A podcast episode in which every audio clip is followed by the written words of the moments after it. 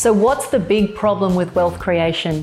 How do people like us, who didn't inherit a boatload of money, who are investing and building wealth from our own blood, sweat, and tears, how do we invest in a way that gives us remarkable results and become financially free before retirement age? I don't know about you, but I am sick of hearing from wealth gurus and experts who don't walk their own talk and prescribe strategies that are a one size fits all approach.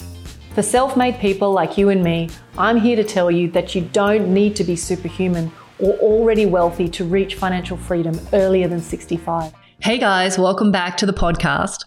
So today I am going to be a little controversial.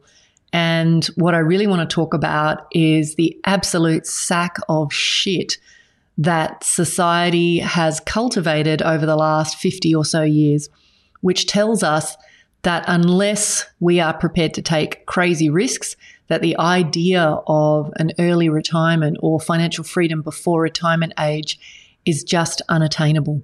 So there's so many ideas that I'm going to kind of bring into the discussion today. And I want to be really crystal clear that, you know, first of all, I had to ask the question whether I'm actually even allowed to swear on a podcast. And um, hopefully uh, I haven't offended anyone. But I guess the real sentiment behind what I'm trying to say is that I think far too many people are polite about the topic of wealth building. It's turned into a very conservative, suit wearing industry. And if you Google the word wealth and then go and look at the news, I just find it sort of hysterically funny and riveting, almost like watching a car crash or, or a train wreck, in that it's just perpetuating this idea that in if you do anything outside the norm, you know, do it at your own peril, expect to be harmed. And, you know, there's a, an entire industry of wealth professionals who are educated in one tiny sector of uh, wealth building, whether it's, you know, shares or managed funds or property. And then they believe that it gives them the right to speak holistically about wealth building. The best example I can give you of this is the financial planner who may be incredibly well versed on the topic of legislation around retirement funding and insurances and things like that, but who has maybe a fairly theoretical or cursory understanding of property or a cursory understanding of wealth building and money management, and yet speaks to their clients as if they are experts in all of those things. I think there's a massive incongruence between the number of people wearing hats claiming to be wealth gurus, and yet at the same time, they themselves are not investing in their own product or they are certainly not financially independent. Um, and, you know, the, the flip side of that is the number of people who have built their wealth from earning income telling people how to manage their wealth rather than from having made good investment decisions themselves. There's a few threads of ideas that I want to talk about today. So let me let me start at the beginning. I think that society tells us that the train to financial freedom is a slow one. And if you think about it from a number of different levels, I can understand why this belief or, you know, paradigm has come about and why governments I guess, reinforce that belief. And, you know, as I said before, the perception is that if you deviate from what is known, what is regulated, that it must be dangerous. But if you believe that, then it will be true. It's kind of like a self fulfilling prophecy. I don't actually believe in a silver bullet. I don't believe that there's a way to get rich fast. You know, you've got to do the hard yards, but I think there's a lot of self made business owners, a lot of self made entrepreneurs, CEOs who have, you know, hustled hard and worked hard to build their status as uh, leaders in whatever it is that they're good at. And then they're expected to put their money into these fairly mediocre performance investments, partly because they believe it will be safe and partly because they believe they have no other choice. And so it's it's pretty uninspiring for a lot of people, you know, when they think about like how am I going to build wealth? So if I were going to suggest a paradigm shift, it's to start thinking about this concept of velocity of money. And I've talked about this in past podcasts where you know, you got to start thinking like the banks and the retirement funds, which is they tell us, put your money with us, we'll look after it, and we'll pay you a, a pretty piss poor rate of return on it. And then they go and use that money to invest it over and over and over again to get maximum velocity so they can make as much money as they possibly can. They gouge with fees, they gouge with you know, taking on risks. They they subject that money to, you know, ups and downs of market turbulence. And then hopefully at some point in the future you have the money that you need to live comfortably in retirement. Although as we know full well that is certainly becoming less and less the case. The governments support this, as I said earlier, because it's in their interest to have us working as long as possible. Some of you may have heard the discussions that have been circulating for some time now about the loss of brains trust in the workforce as particularly the baby boomers start to retire and the gaping holes that that is leaving in the workforce. And, you know, there's all sorts of schemes at the moment to try and get people to stay in the workforce longer because they need those skills, they need that wisdom. And so from that perspective, I see why the idea that retirement is getting pushed further and further out into the future makes makes sense. It's uh, you know supports the society. It, it keeps the wheels moving. But here's the here's the thing that I want to kind of I guess frame up for you as a potential paradigm shift. I'm not arguing for people to retire and, and go and play golf all day every day or, or you know take up art classes or, you know, become a useless member of society. What I'm arguing for is that people set out to achieve financial freedom or the financial freedom that they need well before retirement age so that they can go out into the world and have the impact that they want. Whether that means um, continuing to run their businesses, whether it means having an impact in the world that that might be different to the the pathway that you're currently on, where you can use your wealth to, you know, influence the people in your community, your children, other members of your family.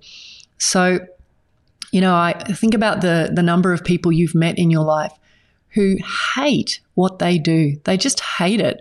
But they do it because they have to. They do it because it puts food on the table. They do it because the investment portfolio they have isn't enough to carry them through the lifestyle cost, the, the baseline lifestyle cost that they have created. I want to tell you just very quickly about a client of mine.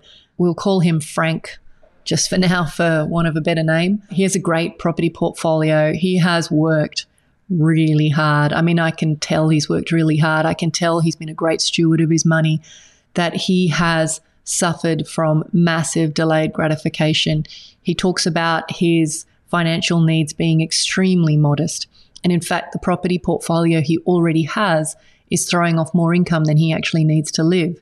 But at the same time, he's one of those guys that sees the responsibility of um, continuing to grow his financial base. He feels he has a responsibility. You know, he has children that he wants to leave a financial legacy to. He recognizes that there's a an element of impact and that you know he enjoys the idea of you know taking stewardship and investment to the next level. So the process that we're going through is we've actually set a new passive income goal. We've set a new Inkosi goal um, we're analyzing what he already has. At the moment, it just looks like one big bucket of investments that spits out a bit of money.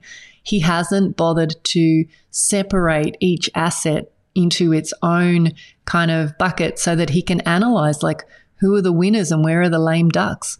Um, he's not making holistic decisions about how he manages his wealth and what he does with it. So you know, once we've been through that exercise, we're identifying what percentage of his capital he's happy to put into the world of alternative investments, which, you know, are going to give him anywhere from, say, 8 to 12% conservatively net income returns. And what we've worked out is even if we took the bottom of that, the bottom of that range, 8%, and we said, let's put a small fraction of your capital into those kinds of assets, let's sp- split that amount into many, many buckets.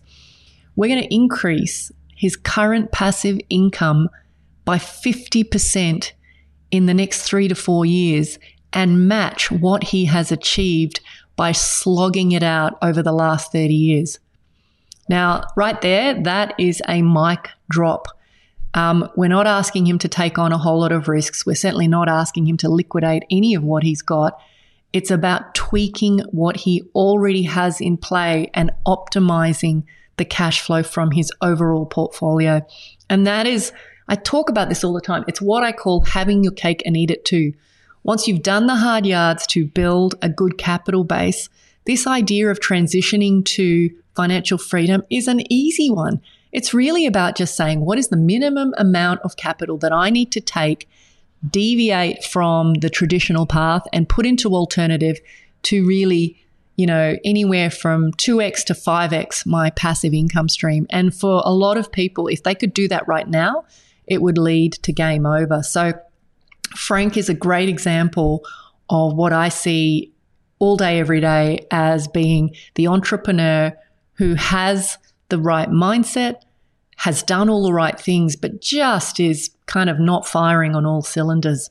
So, if I were going to give you some action steps to consider in terms of how, what to do about this, frankly, bullshit that we've been told about what wealth building should be, is number one, get access on your freedom formula. Go back to the podcast I recorded on this and get some clarity in terms of depth around what it means. But get clarity about what you want.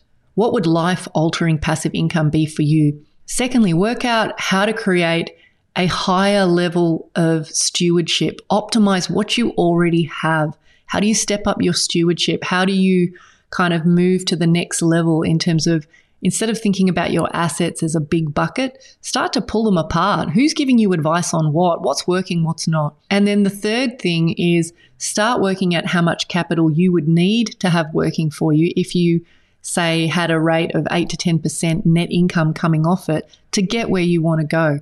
And then the final thing that I would say is challenge the board of advisors that you currently have. Why are they challenging you and pushing you down a certain pathway when it comes to your investing? You know, is it that they have a vested interest? Is it that that's all they know? Is it that they genuinely have your best interest at heart, but that's the scope of their capacity to offer you products and investments? So, guys, I hope you found this useful. I, I really genuinely believe that this point in history is better than any other point in history to start, you know, I guess flexing your mind to a different way of doing things. I think this idea of retirement at 65 is redundant.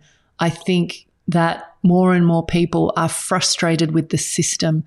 All these people I know who are self made, who didn't inherit a whole lot of money from their parents, they've made it themselves, whether it's through sheer grit or just talent but it's your responsibility if you earn great income to convert that into wealth. It's it's the gift that this life has given you and if you want help with that, if you if you like this idea of understanding your freedom formula and how to, you know, massively bring forward your financial freedom or retirement, get in touch. Send me an email, send me some questions, and uh, I'll certainly see if I can help. Take care, guys.